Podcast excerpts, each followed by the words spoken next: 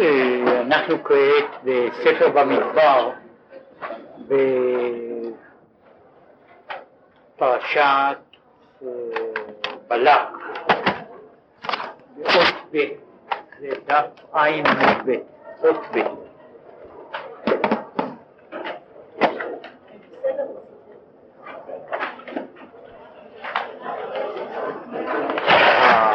הנושא שעסקנו בו קודם היה בעיקר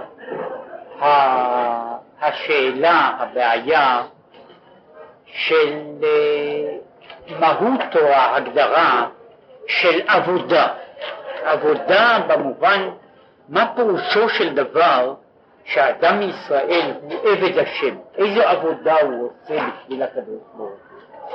והסברנו שבעצם עבודתו של האדם היא בהיקף הגדול לעשות לקדוש ברוך הוא דירה בתחתונים. כלומר, זו במובן מסוים, כמו כל עבודה ש... שהעבד עובד או מישהו עובד עבור אחר, עבודה שהאדון איננו יכול לעשות. במובן מסוים הקדוש ברוך הוא איננו יכול לעשות לעצמו דירה בתחתונים. והסיבה היא שכאשר הקדוש ברוך הוא מתערב בתוך העולם, העולם שוב איננו תחתון. מהותו של העולם כתחתון היא בעצם מוגדרת על ידי זה שהקדוש ברוך הוא איננו מעורב בו. זאת אומרת, יש כאן אה, הגדרה מיני ובי שנובעת מזה שהקדוש ברוך הוא רצה שתהיה לו דירה בתחתונים, כלומר הוא רוצה שהאדם כאדם, מתוך המאמץ שלו, מתוך העבודה שלו, מתוך היותו ובתוך היותו תחתון, יוכל להגיע להכרת השם. זו בעצם הנקודה של דירה בתחתונים, ומשום כך העליונים אינם יכולים לסייע בכך משום שהתערבותם משנה את, את עצם ההגדרה של, של הדבר. בוודאי שיכול הקדוש ברוך הוא לה, להציף את העולם הזה באור, אבל כאשר העולם שלנו יהיה מוצף באור, שוב איננו עולם תחתון. כלומר, תכלית הכוונה היא שהעולם התחתון בהיותו כזה יגיע למדרגה של עולם עליון, עולם נלאה. כן, הוא דיבר על זה שמשום כך עבודתנו הכללית היא תיקונו של העולם, המשכת אור בדברים דווקא התחתונים, ומשום כך עבודתנו בתוך, ה, בתוך הדברים התחתונים, בתוך, ה, בתוך הדברים של מטה, היא חלק מן העניין הזה שאנחנו עוסקים דווקא בדברים של מטה, בדברים חומריים, בדברים גשמיים, ומנסים להעלות אותם ולהאיר אותם. והנה, עבודה שבלב זהו תפילה. כן, יש עבודה, רוב העבודה היא עבודה שאנחנו עושים בעולם. היא עבודתנו בעולם, עבודתנו לעובדה ולשומרה, זוהי העבודה שאנחנו עושים אותה לגבי גן העדן, או אה, כאשר מגרשים אותנו מגן העדן, ובצדק, אנחנו, אה, אנחנו עובדים במקום פחות נוח, כן? פחות נוח, פחות נעים, אבל עדיין במקום שאפשר לעבוד בו באיזושהי צורה. אבל יש גם עבודה שבלב.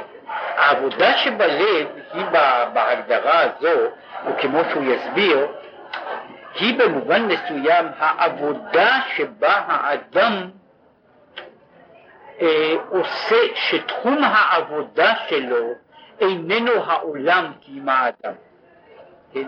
זוהי עבודה שבלב. כלומר, יש מטרה מסוימת שהיא המטרה של העבודה באדם לא רק כסובייקט, כנושא של העבודה, אלא גם כאובייקט שלה.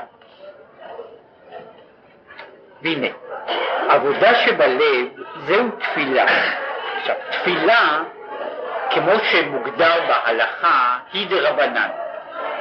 אומרת, התפילה שיש בידינו בוודאי היא לכל הדעות מדברי סופרים. זאת אומרת, היא תקנת חכמים. ואינה ממניין המצוות דאורייתא, איננה ממניין המצוות, כדמשמע בגמרא בפרק ג' בברכות ועוד כמה, בעוד כמה מקומות בעניין הזה, שמהם ברור שהתפילה שאנו מתפללים, וזה כולל לא רק את כל ההוספות והמבנים של התפילה, אלא גם את המבנה היסודי שלה, את תפילת שמונה עשרה, גם היא איננה מן התורה, אלא היא תקנת חכמים. וצריך להבין את זה. כלומר, מצד אחד יוצא שהתפילה עומדת בדרגה למטה משאר המצוות, שהרי המצוות האחרות הן מצוות מן התורה, רוב המצוות הן מן התורה, וזוהי מצווה מדברי חכמים. דהלו רבותינו ז"ל במשנה ובגמרא פרק ב' בברכות דף ו' החמירו הרבה יותר בכוונת התפילה אפילו מכוונת קריאת שמע הנמנית ראשונה בתרי"ג מצוות דאורייתא. כן, חכמים החמירו יותר בכוונת התפילה מאשר בכוונת קריאת שמע. קריאת שמע אה, דורשת כוונה מועטת, ובמידה שהיא דורשת כוונה, היא דורשת כוונה בפסוקים מסוימים, במקומות מסוימים, אבל לא בכל מקום ומקום. אה, פסוק ראשון, שני פסוקים ראשונים, וגם הכוונה הזו יש לה גם אה, במובן זה, זה או אחר משמעות אחרת, ואילו כוונת, ה, כוונת התפילה היא כוונה הרבה יותר חמורה ולכן יש לזה כל מיני מסקנות להלכה שלא בכל מקום ולא בכל אה, זמן יכול אדם לכוון לכוונת התפילה משום שהוא משום שהתפילה זקוקה לכוונה יתרה, מה שאין כן לגבי קריאת שמע, שאיננה זוקקת כוונה כל כך גדולה. עכשיו, קריאת שמע נמנית, אמנם לא לכל, לפי כל הסדרים, אבל לפי סדרים מסוימים, מונים אותה בתור מצווה ראשונה ממצוות התורה. אם כן, המצווה הזו, שהיא כל כך חשובה ומן התורה, איננה זוקקת כוונה. כן, ועיין במה שכתוב בכמה מקומות בעניין הזה. עכשיו, ואם כן, מהו שאינה ממניין המצוות? כן, כיוון שהיא כל כך חשובה, ואנחנו מקדישים לכוונתה ולהתעמקות בה כל כך הרבה מקום, מדוע אין היא נמנית במניין המצוות? והעניין יובן בהקדים. זאת אומרת, כדי להבין את הדבר הזה, אנחנו שוב עוברים לנושא, לתת נושא. בהקדים, כי הנה שמונה עשרה ברכות דשמונה עשרה הם כנגד שמונה עשרה חוליות השדרה. יש שמונה עשרה חוליות השדרה שהן אה, לא כל החוליות כולן, אבל חלק החוליות שהוא נקרא לפי ההגדרה של חז"ל, ההגדרה של, אה, של החוליות אה, היא נחתכת, זאת אומרת את חוליות הצוואר לא מונים, את, ה, את חוליות העצה לא מונים מפני שהן נמנות בחלוקות אחרות, וחוליות השדרה הן למעשה, למעשה החוליות מן הצלעות ומטה, מן הצלעות עד העצה. כן, מדובר על 18 חוליות שבשדרה, וכנגדן יש 18 ברכות של 18, שבתוכה נמשך חוט השדרה. כן, בתוך, ה, בתוך החוליות נמשך חוט השדרה, וכידוע החוליות הן ה, רק ה, נאמר התשתית, הצינור שבתוכו עובר העיקר, שהוא חוט השדרה עצמו. שומע. והנה, על דרך משל באדם, באדם הגשמי, יש בגופו רמ"ח איברים הנמנים במשנה, בסוף פרק כמה דאהלות, ושם יש רשימה של כל האיברים, והרשימה הזו היא כוללת, למשל, שיש שלושים עצמות בפיסת הרגל. זאת אומרת, וזה כולל את הרגל עד הקרסול. למעשה כל, כל עצם ועצם לעצמה, כל, כל עצם מפרקי האצבעות, האצבע, האצבעות וכך הלאה. ויש 18 חוליות שבשדרה ועוד כיוצא בזה רשימה שלמה שעוברת על כל הגוף כולו מההתחלה עד הסוף ובונה את העצמות, מפרקת את מה שקוראים לזה, את עצמות האדם, מה שנקרא בהלכה רמ"ח איברים, לפי, ה, לפי החלקים השונים בגוף. אך חוט השדרה עצמו, הנמשך בכל החוליות, אינו ממניין האיברים. זאת אומרת, אנחנו מונים באיברים, למשל, אה, אה, כל פרק באצבע הוא איבר, כן? אבל חוט השדרה איננו איבר, כן? איננו איבר. עכשיו, ועם כל זאת, הוא המעמיד ומקיים את כל האיברים. בכל זאת, הרי חוט השדרה איננו דבר צדדי, זאת אומרת איזשהו עניין טפל, אלא דבר מרכזי בתוך, בתוך הקיום הגופני של האדם, שמבריח מן הראש ועד הירכיים, ועל ידו נמשך החיות מהמוחים לכל האיברים. זאת אומרת, מהמוח לכל האיברים, כל כוח החיים עובר דרך חוט השדרה, שהאיברים מחוברים בצלעות, והצלעות בחוליות, והחוליות בחוט השדרה. והחוט, החוט עצמו אינו בכלל האיברים, רק שהוא המקשר בין המוח לבין כל שאר האיברים. הוא מתחיל מהמוח, בקצה, בקצהו של המוח, הוא מתפשט עד הרגליים. ולכן יש בהלכה שאם נפסק חוט השדרה זה, זה עושה טריפה ויש, אה, ומדברים בהלכה וזה אה, כבר דיברו על ההבחנה הקלינית הזו ש, שמכה ממקום מסוים ומטה משתקת את האיברים.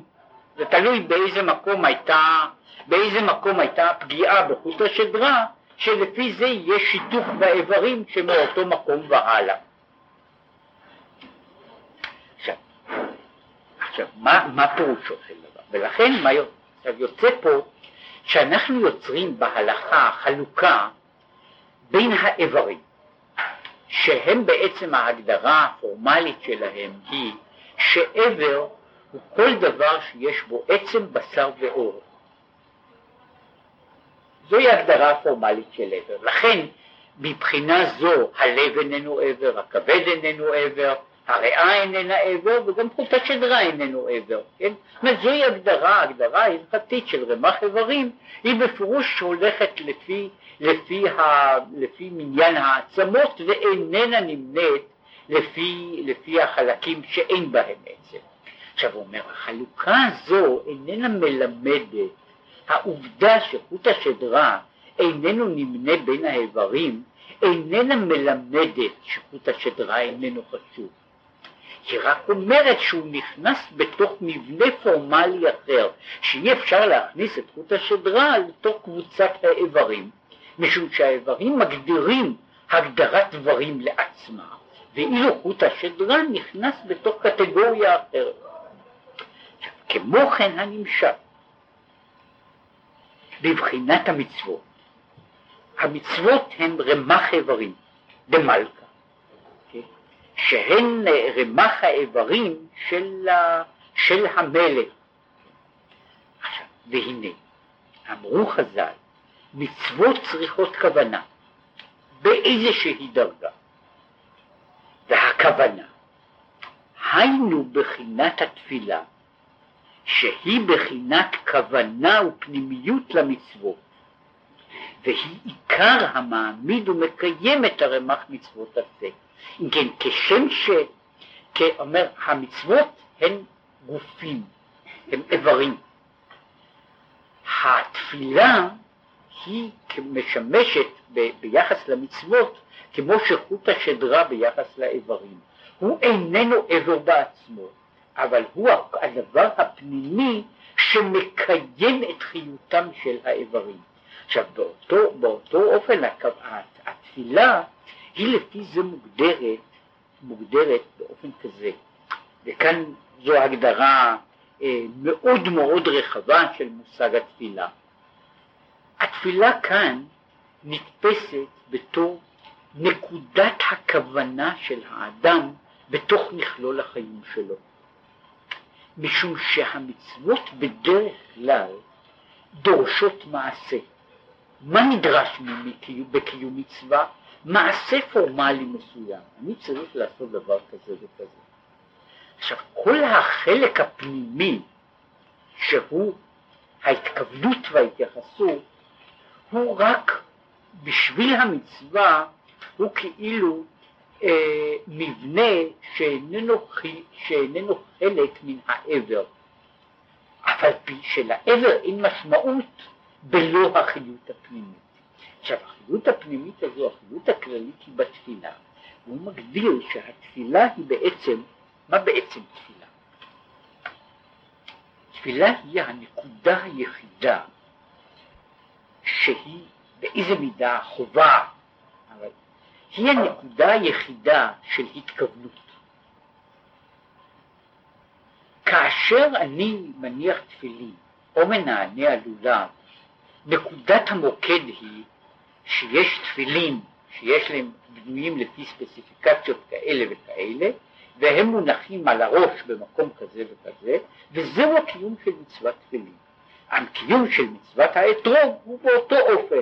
יש אתרוג שנכנס לתוך הגדרה מסוימת, והוא אה, צריך נענוע שגם הוא יש לו הגדרה פורמלית של מעשה, כן? וזה נכון לגבי, לגבי כמעט כל המצוות כולן, לגבי כל המצוות ובמובן מסוים הוא נכון גם לגבי קריאת שמע, משום שקריאת שמע היא מצווה שהמשמעות הפורמלית ההלכתית שלה היא האמירה, היא האמירה, מה שיש בצד הפנימי המהותי של קריאת שמע הוא שייך בעצם למבנה של תפילה.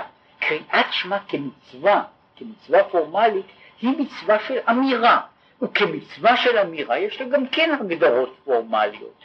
איך צריך להגיד? איזו רמה של קול. כן? למשל, אני צריך להשמיע את הדברים בקול מסוים, שיישמע.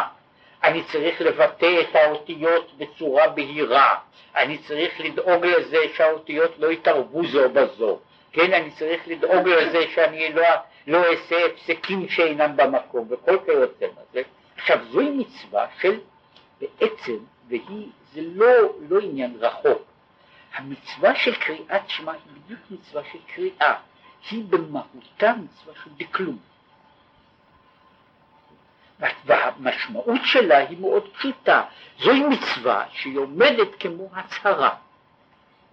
אני חייב לא רק לציית לקדוש ברוך הוא במעשים אלה ואחרים, אלא אני גם צריך להכריז פעמיים ביום על ה...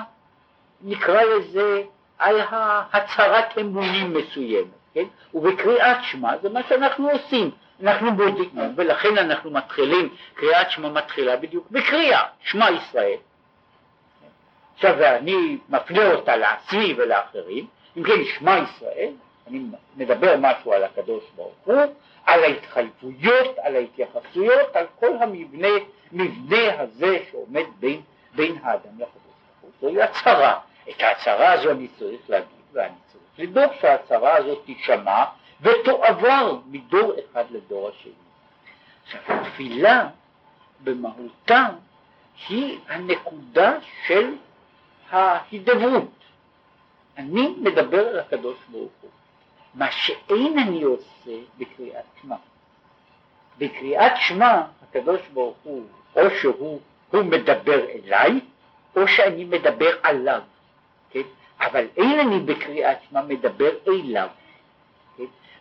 לעומת זאת, כל המהות של התפילה היא שאני מדבר אל הקדוש ברוך הוא.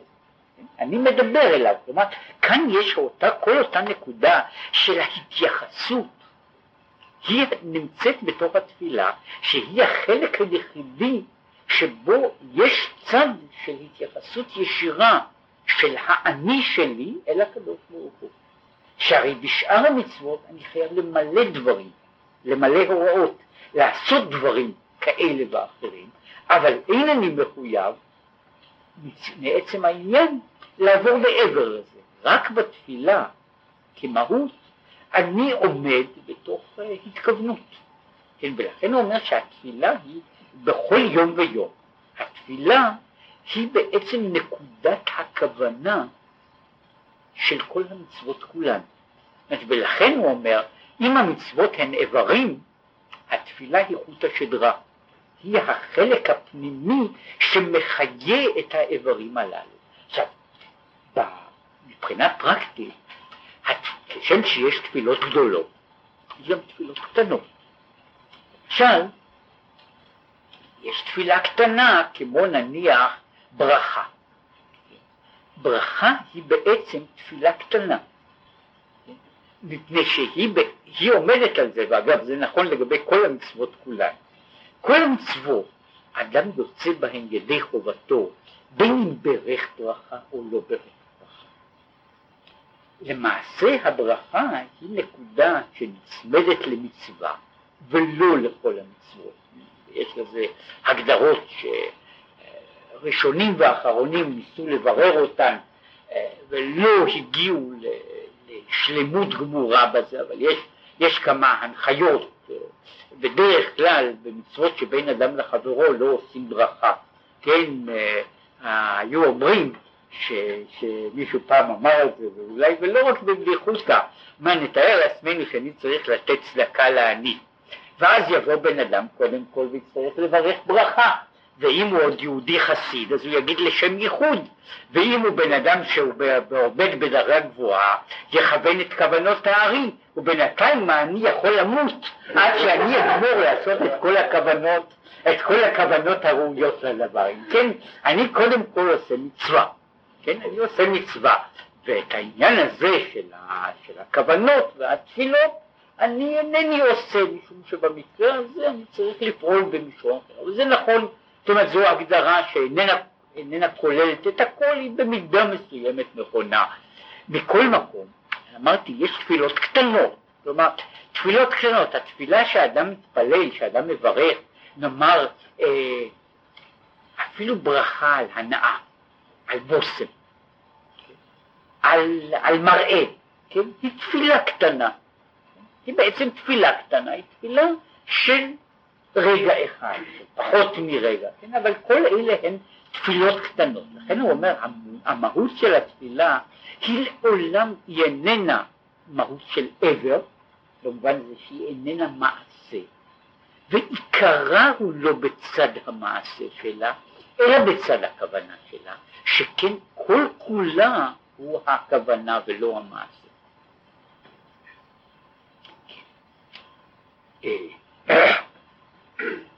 והעניין שעיקר המכוון בתפילה הוא שמבקשים שיהיה אור אינסוף ברוך הוא, שלמעלה מההשתלשלות, ברוך ונמשך למטה ההשתלשלות. למעשה כל התפילות, כל התפילות הן בקשה אחת. כן? כל התפילות הן בקשה אחת, והבקשה הזו היא שאור השם יתגלה בתוך עולמנו. הוא אומר, וזוהי הכוונה, זאת אומרת, יש בכל תפילה, יש הניואנס הפרטי שלה. אבל יש בכל התפילות, יש דבר כללי. כן, והדבר הכללי שהוא העניין והעיקר, שאומר של כל המצוות, של כל התפילות כולן, הוא בעצם הבקשה שכבוד השם יתגלה בעולם. ועכשיו הוא מיד יגיד את ה... את העניין הזה, שמה שהוא מדבר פה, הוא לא נכנס כאן לכל הנקודה של ברוך. במקום אחר הוא מסביר והוא דן בזה, אה, הבעיה של ברוך אתה השם, היא אה, הייתה נושא שהתעסקו בו קודם כל המדקדקים. ברוך הוא מבחינה לשונית הוא פעול.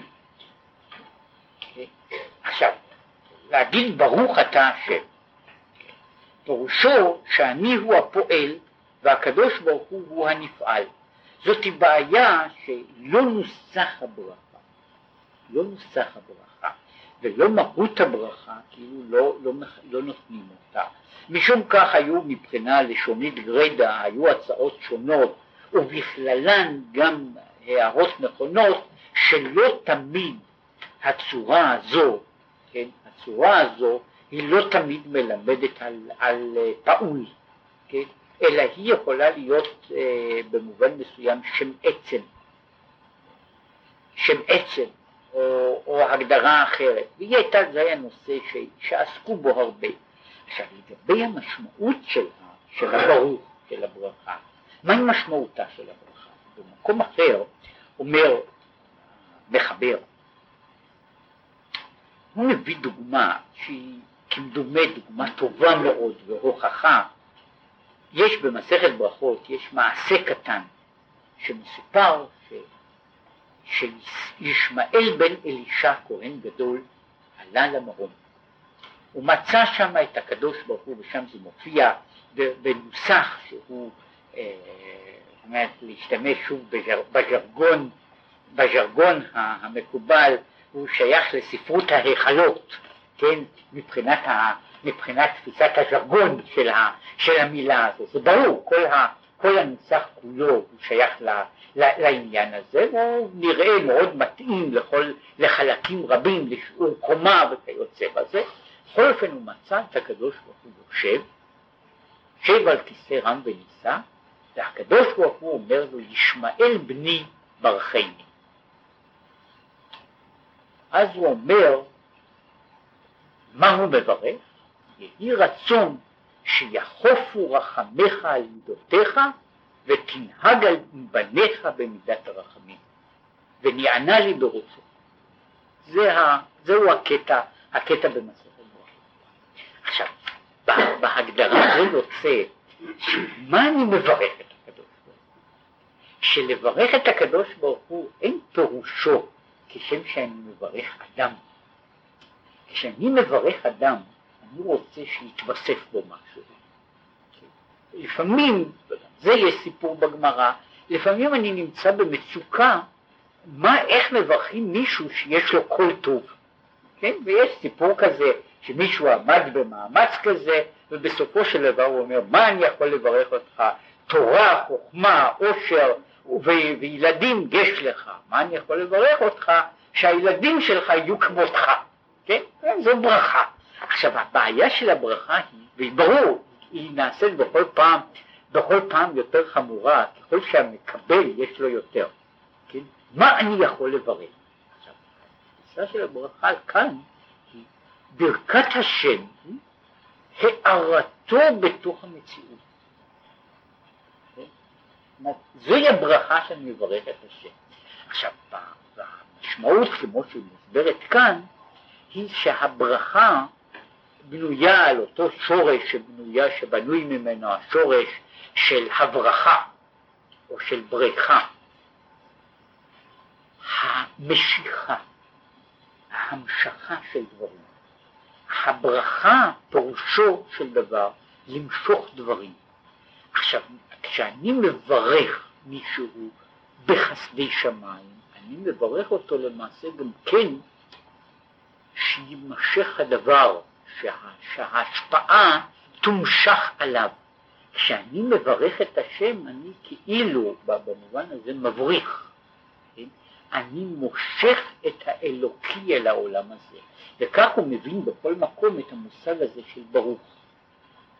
ברוך פירושו זה שנמשך. אם כן, כל ברכה היא למעשה, במובן הזה, שאני אומר ברוך, אני כבר אומר תוכן שלם במילה אחת. ולכן הוא אומר, וזהו, ברוך אתה הוויה. שזהו התמצית של, של תמת, זהו הגרעין שקיים בכל הברכות. שכוונתו. היינו, שמבקשים שיהיה התהוות והמשכת שם הוויה מבחינת עתה, שהוא אור אינסוף שלמעלה מעלה משם הוויה. זה, זוהי הגדרה אחרת, שוב, כי כאן מופיעה, הוא לא מעריך בה, בה, בנקודה הזו. ברוך הוא בעצם התמצית של הברכה. זוהי, זוהי, זה בעצם הגרעין של הברכה, ברוך. אתה הוויה, אתה הוא המהות שאין לה שום שם. זהו אתה. השם פירושו המהות, ההוויה המתגלה. בכל הדרגות ובכל... עכשיו, ברוך אתה הוויה הוא בעצם הבקשה להתגלות מן האינסוף שאין לו שם לבחינת ההוויה של המהות שמתגלה בתוך המציאות.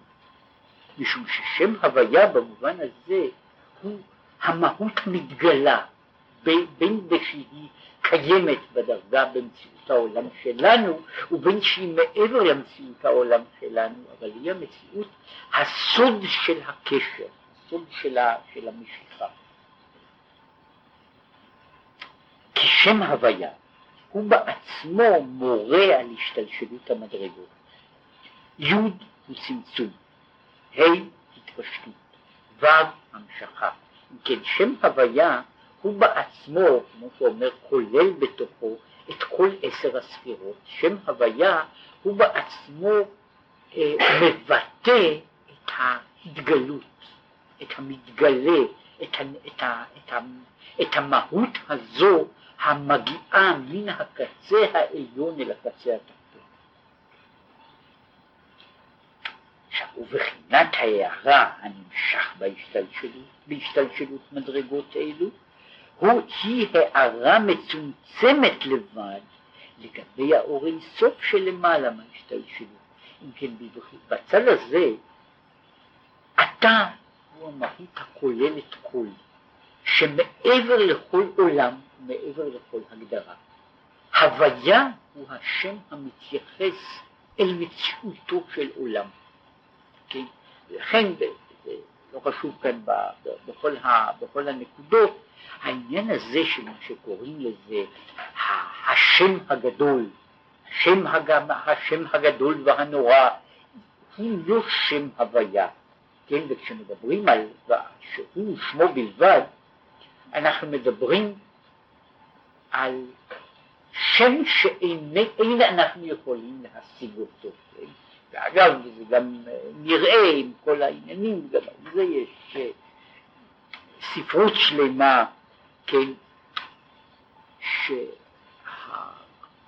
שאותה ברכה, שה, שהכהן הגדול, כמו שיש בכל סדר העבודה, שהוא מאוד דרמטי, עם הפיוט, בלי הפיוט, שהיה הכהן הגדול, הכהן הגדול אומר את השם הגדול והנורא, היו כל העם נופלים על, קוראים הקוראים, משתחווים ונופלים על פניהם.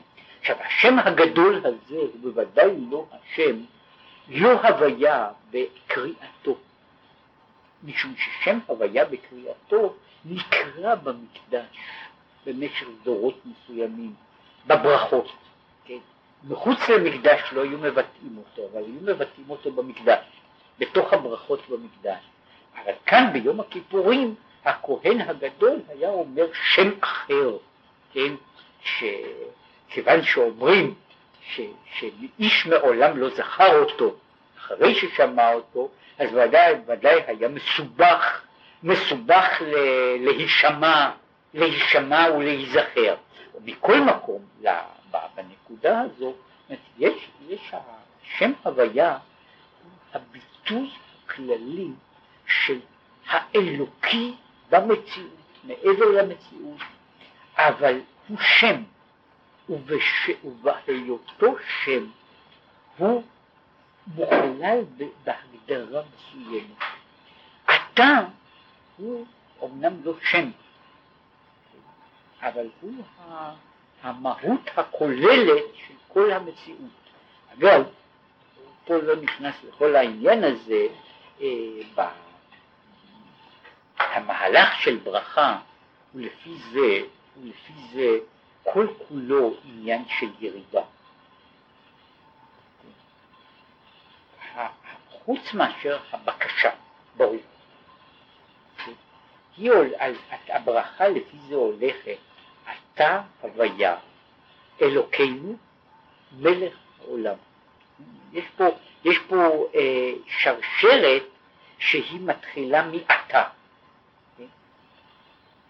כך היא, אה, היא נגמרת במלך העולם, שזה בעצם הגרעין של כל ברכה, כן? הגרעין של כל ברכה זהו הדבר המשותף לכל הברכות, אחר כך לברכות יש פירוט, מה בא אחר כך, אבל זהו הגרעין המשותף, הגרעין המשותף לכל ברכה, שפירושו למעשה הוא אומר ברוך פירושו מעתה עד מלך העולם.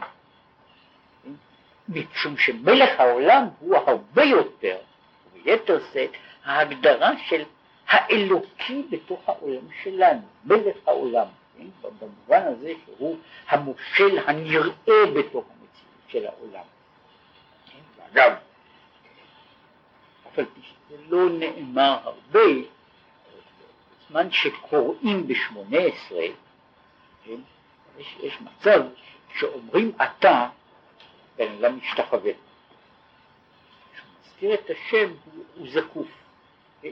כאילו האתה הוא מה שנמצא אותו דבר ש, ש, שכאילו משה מדבר אליו שהוא רוצה לראות את הפנים, כן? את מראה הפנים שמעבר לשמות, שמעבר להגדרות, כן? וזהו, זה מה שאנחנו מתייחסים קודם כל לאתה שאי אפשר, אי אפשר להגדיר ואי אפשר ל, ל, ל, ל, להכליל באיזושהי נקודה, באיזושהי הכללה. עכשיו, לכן הוא אומר, זוהי ברכה, זוהי ברכה שהיא לברך, תא הוויה אלוקינו מלך העולם. זוהי, זוהי התמצית של כל הברכות. זהו עניין הבקשות בשמונה עשרה. ויש בשמונה עשרה, הרי כל שמונה עשרה הוא בקשות שונות בעיקר. היינו, שיהיה ברכה והמשכה, הערה רבה ועצומה מלמעלה מסדר ההשתלשלות. דהיינו, ברוך אתה, היינו בבחינת שם הוויה. אם כן יש העניין הזה של ברוך אתה עד, עד לגילוי בתוך ההוויה. זהו, ה, זהו העניין של, של, של הבקשות בשמונה עשרה. ורופא חולי עמו ישראל, או מברך השנים על דרך משל. הרי הברכה איננה נגמרת בכך. הברכה יש לה, הברכה היא הולכת, היא יכולה להיות ברכה לרופא חולי עמו ישראל, או הברכה יכולה להיות מברך השנים, או ברכה או חונן הדעת. הברכה היא, הוא הכלי שבו מתגלה אלוקותו יתברך למטה בגשמיות, שנותן חיים ובריאות לחולים, וברכה על פני האדמה. אם כן, הברכה אחר כך מקבלת, זאת אומרת, במובן הזה הברכה הולכת ומתפרטת. ואני, כאשר מתפרטת, אני לא רק מדבר על אלוקינו מלך העולם, אלא אני מדבר עכשיו על מופע מסוים, כן? זאת אומרת, אני רוצה כלי הרבה יותר מפורט, והכלי המפורט הזה הוא, למשל, רופא חולי עמו ישראל, או אה, מברך השנים, או כל ברכה אחרת, כן, אני מבקש את ההערה הזו שהיא תתגלה בכלי מסוים בתוך, בתוך, בתוך דבר שיש לו תוכן מוגדר מסוים בעולם שלנו. ועיין מה שכתוב שם בעניין ביצירת הקודש, בעניין של התפילה היא, שהוא, שהוא מדבר, כן, ועיין מה שכתוב במקום אחר, בפירוש ממעמקים קראתיך, וזה מה שהוא אומר בעץ חיים בעניין ארבע קריאות וארבע זקיפות שבשמונה עשרה. ועיין מה שכתוב באיגרת הקודש, הוא מדבר שמה להבין שהתפילה, ושם הוא אומר בפרי עץ חיים ככה, שהתפילה היא המשכת אור אינסוף ברוך הוא לבריאה, יצירה, עשייה דווקא. מהי תפילה? התפילה היא בקשה להתגלות אלוקית לא במובן מופשט, אלא אנחנו רוצים שההתגלות הזאת תגיע לעולמות הנגלים, לא לעולם האצילות, אלא לבריאה, יצירה, עשייה, כלומר לעולמות המתגלים. ולא בדרך התלבשות בלבד. שהרי כל המציאות כולה היא הלבשה, כיסוי, של ההערה האלוקית. עכשיו, מבחינה זו, כשאני אומר שהשם יהיה בתוך העולם, אינני מתכוון להווייתו הנמצאת, להווייתו הנמצאת, משום שהיא בין כה וכה נמצאת, אבל היא נמצאת בהתלבשות, ומשום כך בהסתר פנים ולא בגילוי. רק האור ממש לשנות הנבראים כמות שהם. אני רוצה לא את ההתלבשות בתוך העולם וסדרי העולם, אלא אני רוצה הערה שהיא תעשה, שהיא תהיה לא רק מלובשת בתוך סדריו וטבעו של העולם, כמו שהיא קיימת כעת, אלא אני רוצה בעצם כל תפילה היא תפילה לשינוי, שינוי של העולם. והשינוי הזה של העולם נובע על ידי זה שהקדוש ברוך הוא מתגלה בעולם. זאת אומרת, ואני רוצה את פעולתו המתגלה בתוך העולם כדי לשנות את העולם, לשנות אותה נבראים כמות שהם. שיתרפא החולה וירד הגשם משמיים לארץ ויולידה ויצמיחה. אם כן, ועכשיו הוא מביא דוגמה, מיד הוא קופץ לעניין הזה, מה שאין כן בתורה ומצוות, שאין שינוי בקלף התפילין על ידי זה שאני כותב על התפילין. זאת אומרת, פה יוצא שהתפילה מנסה לעשות דבר שהוא הרבה יותר דרסטי מאשר מצווה מנסה לעשות. המצווה פועלת על, על דבר חומרי.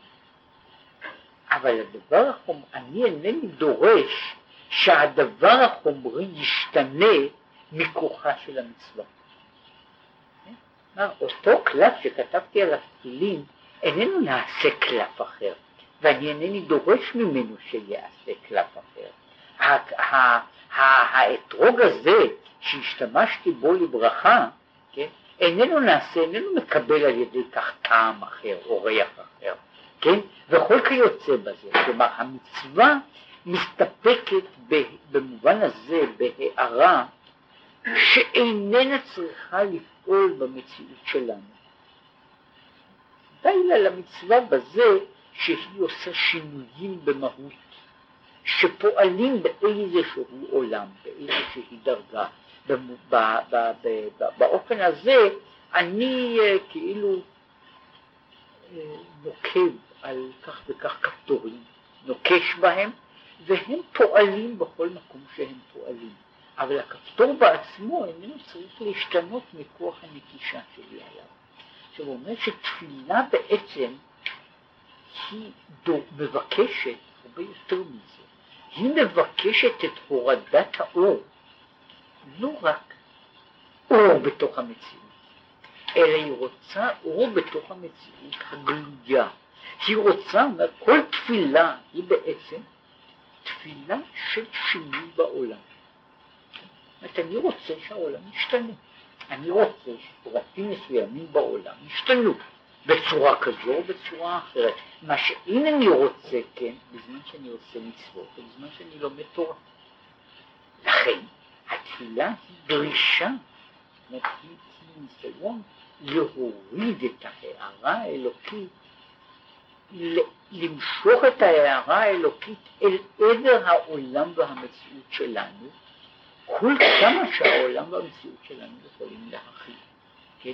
עכשיו, התפילה שלי יכולה שלא להתקבל ולא להיענות, זהו חשבון אחר. כן? אבל המהות של התפילה היא אה, בקשה ש, שדבר מסוים יקרה בתוך העולם. אומרת, אני רוצה שכך וכך יקרה, אני מבקש שכך וכך יקרה. אני אינני מסתפק בתפילה, משום אומרת, יש מצווה, כן, ואני אה, אומר כך וכך מילים, שאותן אני אומר למשל בקריאה שמע, אלא אני מבקש בקשות, אלו אחרות, וכל הבקשות הללו הן הן התפילה.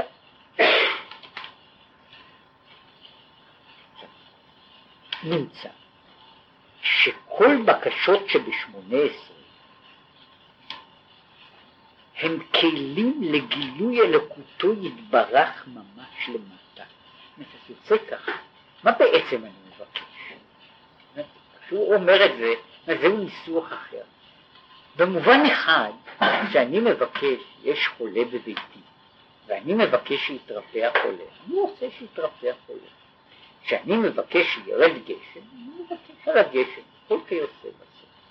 יש גם צד אחר, יותר פנימי בזה, שהוא בעצם, כשאני מבקש רפואה, או אפילו דעת, כן, או, או כל בקשה אחרת, אני מבקש במילים אחרות התגלות פרטית של הקדוש ברוך הוא בעולם. אומרת, אני דורש פה דרישה שהיא הרבה יותר, הרבה יותר קיצונית. אני בעצם אומר שאני מבקש שהקדוש ברוך הוא באיזשהו אופן יתערב בתוך העניינים הגשמיים הקטנים שלי, כן? או העניינים של כלל ישראל, כן? ולעניין זה, זה באמת לא משנה כל כך הרבה, כן? ואני רוצה שבמובן אחד, זאת היה מישהו, רק כדי לעבור, אה, לא להישאר בתחום הרצינות, אה, היה פעם מי שהיה הצנזור הראשי אה, בזמן הטורקי, היה צנזור על המכתבים מחוץ לארץ, כן? יהודי שאחר כך היה חי פה בירושלים, מהנדס, כן?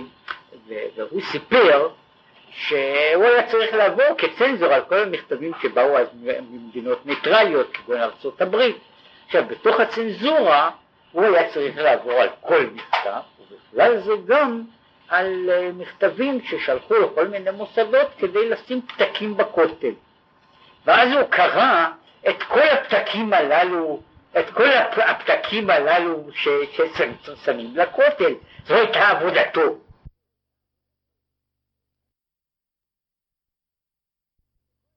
כן? שכל השערות יפלו לה. זו הייתה בקשה, ש, שמישהו ביקש, מישהי כנראה ביקשה, שיכניסו לתוך, לתוך הכותל את הבקשה הזו. עכשיו, עם כל כמה שהבקשה הזו היא לא מרוממת, היא לא מרוממת, אבל הבקשה הזו היא כוללת בתוכה תוכן מסוים. ושהבקשה הזו היא אומרת שאני רוצה את, את התגלות השם בתוך העולם. אומרת, אני רוצה, אני לא רוצה לשמור מרחק, אני כאן ואתה שם, אלא אני רוצה שאתה תהיה פה ותעזור לי, ולא משנה באיזשהו דבר, רציני או לא רציני, אבל אני מבקש את עזרתך, אני מבקש את נוכחותך, כן, כן, לימיני, בעזרתי, בכל רגע. כן? עכשיו זוהי בקשה שהיא, זאת אומרת שהוא מגדיר אותה, זה, זה יוצא שאנחנו עוברים כאן משהו קוראים לזה מהמגוחך אל הנשגב, גם כן בקפיצה אחת. אותו בן אדם שמבקש איזה בקשה שהיא, הוא מבקש התערבות אלוקית בתוך סדר העולם. או במילים אחרות, הוא מבקש יותר אלוקים בתוך העולם. הוא מבקש יותר אלוקים בתוך העולם.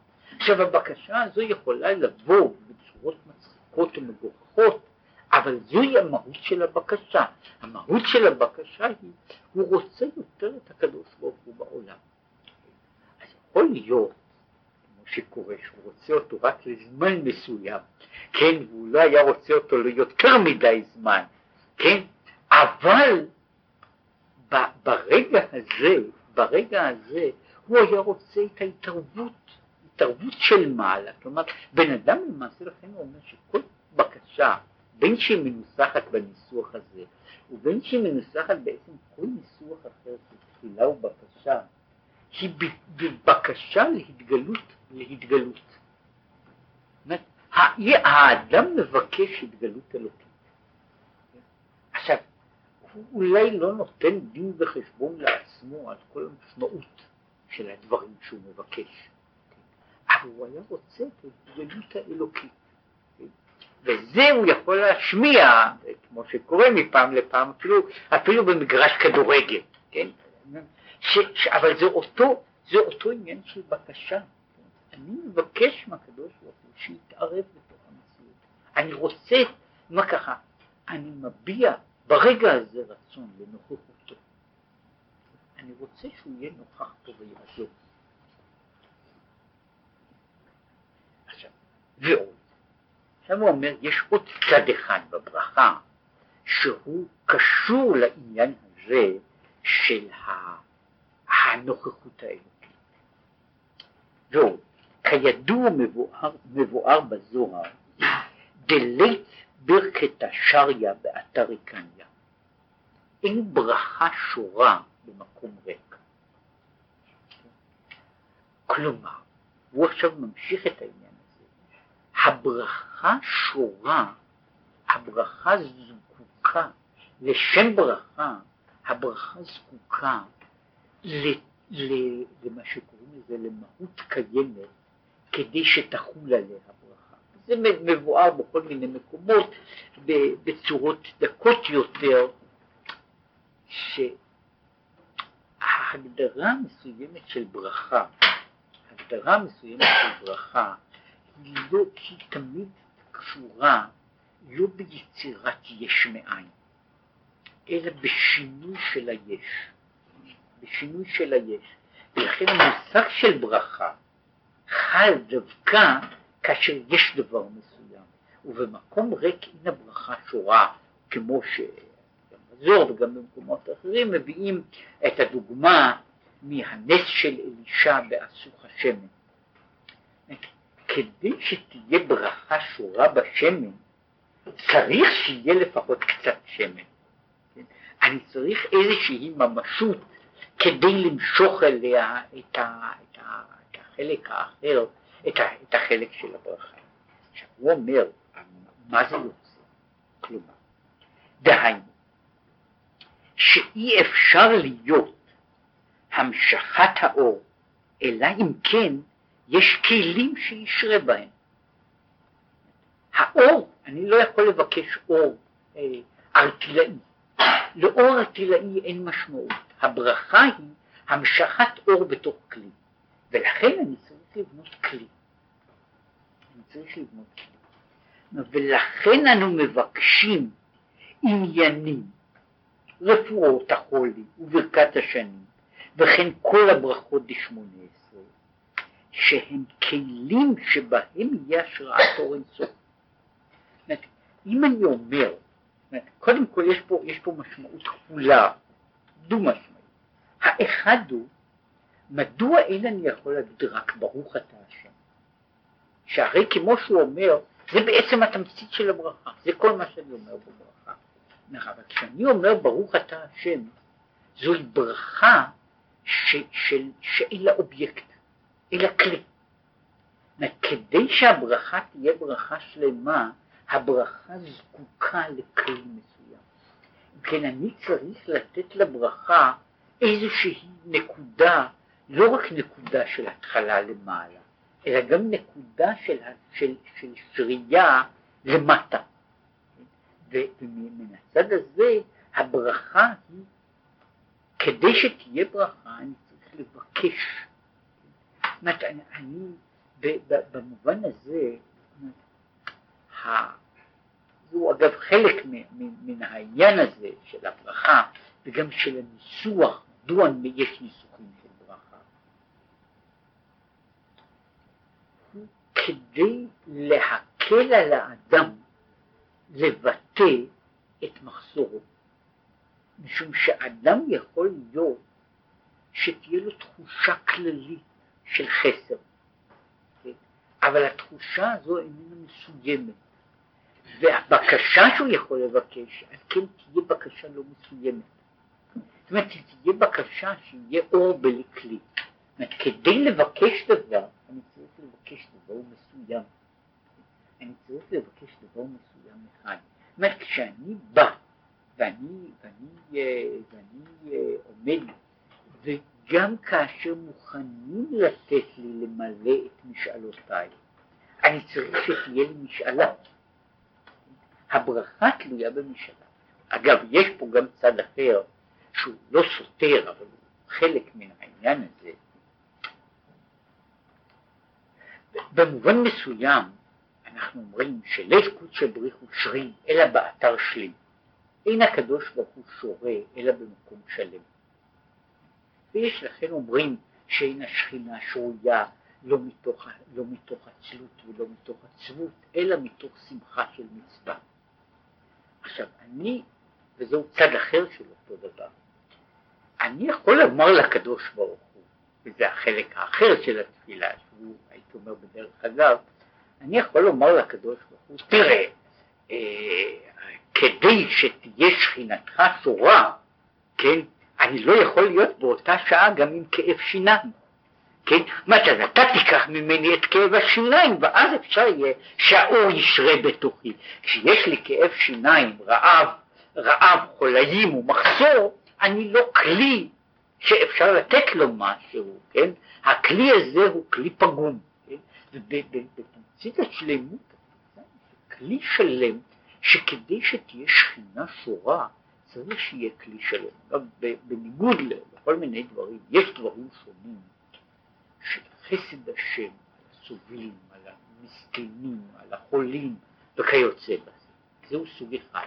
אבל יש הביטוי של השראת השכינה. באופן כללי שאומרים את זה, שאין שכינה שורה, אלא על חכם גיבור ועשיר. אני אומר ככה, כדי להיות נביא, כדי להיות נביא, האדם, הכלי, צריך להיות מושלם. הוא צריך להיות מושלם מבחינה, באופן תיאורטי, בהלכה. לא רק הכהנים צריכים להיות שלמים מכל מום, משום שהם בעצמם גם כן קהילים, והם נבדקים באופן פיזי, כן, היו בודקים אותם, היו להם בדיקות עונתיות, כן, לבדוק אותם אם אין בהם מום. אלא גם בית הדין צריך להיות, אומר, כשם שהם מנוקים בצדק, כך צריכים להיות מנוקים מכל מום. זאת אומרת שאני דורש מחברי הסנהדרין שיהיו אנשים בלי מום. ואנשים עם בעלי מומים, הם בעצם, בעצם הדין, הם יכולים לשמש. כן? עכשיו אני יכול לומר מה משנה אם החבר בסנהדרין קטעו לו את האצבע. אומר, אם קטעו לו את האצבע הוא כבר לא כלי שלם. ובאשר אינו כלי שלם, גם הוא צריך להיות מפני שאלוקים ניצב בעדתנו. כן? מפני שמבחינה זו בית הדין הוא גם כן, כמו הנביא, כלי להשראת השכינה. הוא צריך להיות מושלם, כלומר אני דורש ממנו, אני דורש ממנו אותו סוג של שלמות, לא באותו אופן, לא באותה דרגה, אבל אני דורש ממנו סוג מסוים של שלמות, שאותו אני דורש ממנו נביא. כן? אני דורש ממנו איזושהי השלמה גמורה של מהותו כדי שהוא יהיה כלי לברכה. עכשיו אני יכול לומר שכל הברכות, גם שאני מבקש לומר, אני בעצם גם כן אומר, אה, זאת אומרת כל זמן שמשהו מציק לי, אין אני יכול להיות כלי. כדי שהברכה תוכל, הברכה תוכל להתגשם, אני צריך להיות כלי. כן. אבל עיקר המכוון, כאן הוא חוזר, כאן נעמוד, עיקר המכוון הוא ברוך אתה ש... שיהיה המשכת אור אינסוף. זה מה שאומר, כן, יוצא פה ככה, לברכה ולתפילה יש כלי. הכלי יכול להיות מלמעלה למטה או מלמעלה, מלמטה למעלה. שיש גם כלים אחרים של ברכה. אותם הכלים של הברכה שאני מברך, נאמר, על, על, על בורא פרי האדמה. שאני מברך על בורא פרי האדמה, שגם אז אני מברך, אלא שאני מברך, אני צריך, שוב, כלי מסוים לברכה, אני צריך אה, איזושהי אחיזה, ובככל האפשר אנחנו מעדיפים כמעט בכל דבר שאחיזה לברכה תהיה בתוך העולם החומרי, וזהו הטעם הפשוט, ולכן גם הקשיים שהיו מבחינת ההלכה בזה, אבל זה הטעם הפשוט, מדוע למשל עושים קידוש. מדוע עושים קידוש על היין, או הבדלה על היין. הקידוש בעצם איננו קשור ביין בכלל. לשם מה אז קידוש זקוק ליין? ולשם ההבדלה זקוקה ליין, ולשם הברכת נישואין זקוקה ליין, אלא שאני מנסה לברך, לעשות ברכה, שלברכה הזו יהיה איזשהו כלי חומרי. כל שהכלי יהיה כלי חומרי, ואני מנסה להצמיד לכל נושא איזשהו כלי של ברכה חומרית, שהברכה לא תישאר גבוה מדי על מקדש השבת. כן? לכן אגב זו אחת הבעיות, אחת הבעיות שיש, והיו על זה די הרבה בעיות, האם צריכים וכיצד צריכים לברך, לברך שהחיינו ביום הכיפורים. ששם אין לי, אה, אין לי כלי, כלי, זאת אומרת, לו, לו אפשר היה, אז היו עושים קידוש גם אז. כן, אה, ב, ב, ביום הכיפורים. זאת אומרת, אני מנסה לחפש כלי לברכה, אבל הכלי הזה של הברכה, בין שאני אמרתי שאני מוליך אותו מלמעלה אל המצווה, או שאני מוליך אותו מלמעלה אל הבקשה, או שאני עובר כאילו מלמטה למעלה, מן ה... מפני שאני ראיתי דבר, והתלהב ליבי בצורה זו או אחרת מדובדבן או אה, מחתיכת מלון. אני, מה אני מבקש? ברוך אתה השם. ברוך אתה השם הוא לפי זה התפילה הכללית ביותר. זהו, זהו השורש של התפילה. כל התפילה כולה היא, אה, היא מה שקוראים לזה וריאציות על נושא. הנושא של התפילה, של כל התפילות לפי זה, כולן, הוא ברוך אתה השם, שפירושו תתגלה, תימשך, תימשך התגלותך אלינו. זוהי, זוהי תפילה, זוהי המהות של התפילה. לפי זה אומר, הרי זו בעצם המהות של הכוונה הכללית של כל המצוות. לכן הוא אומר, הכוונה הכללית של כל המצוות היא שתהיה לו דירה בתחתונים. עכשיו, איפה אני מבטא את הכוונה הזו? שאני אומר, ברוך אתה השם. כשאני מבטא את העניין הזה, תתגלה בתוך עולמנו. ועכשיו, לשם כך אני אומנם משנה את הדבר הזה בכך וכך צורות, וכך וכך מופעים, ומפני שאני זקוק לסדן לדברים הללו. בתמצית, כל התפילות הן תפילה אחת, שהיא התפילה רצוני, זאת אומרת, אני מבקש שתהיה התגלות למעלה. שזהו מה שאני מבטא אחר כך במעשיי על ידי זה שאני עושה, שזה בעצם, הקדוש ברוך הוא התאווה שתהיה לו דירה בתחתונים. התאווה שתהיה לו דירה בתחתונים. עכשיו דירתו בתחתונים, במובן זה, זה כאילו פרדוקס, דירתו בתחתונים היא על ידי זה שאלה שנמצאים, אותם ברואים, נמוכים שנמצאים בתוך העולם התחתון, הם אומרים שהם רוצים אותו. זוהי בעצם דירתו. דירתו מהותית היא בעצם הרצון שלהם, שהם מבטאים, שהם אומרים, אנחנו רוצים אותך. זה פירושו של דבר שהוא, שהוא באיזה מידה שוכן בהם.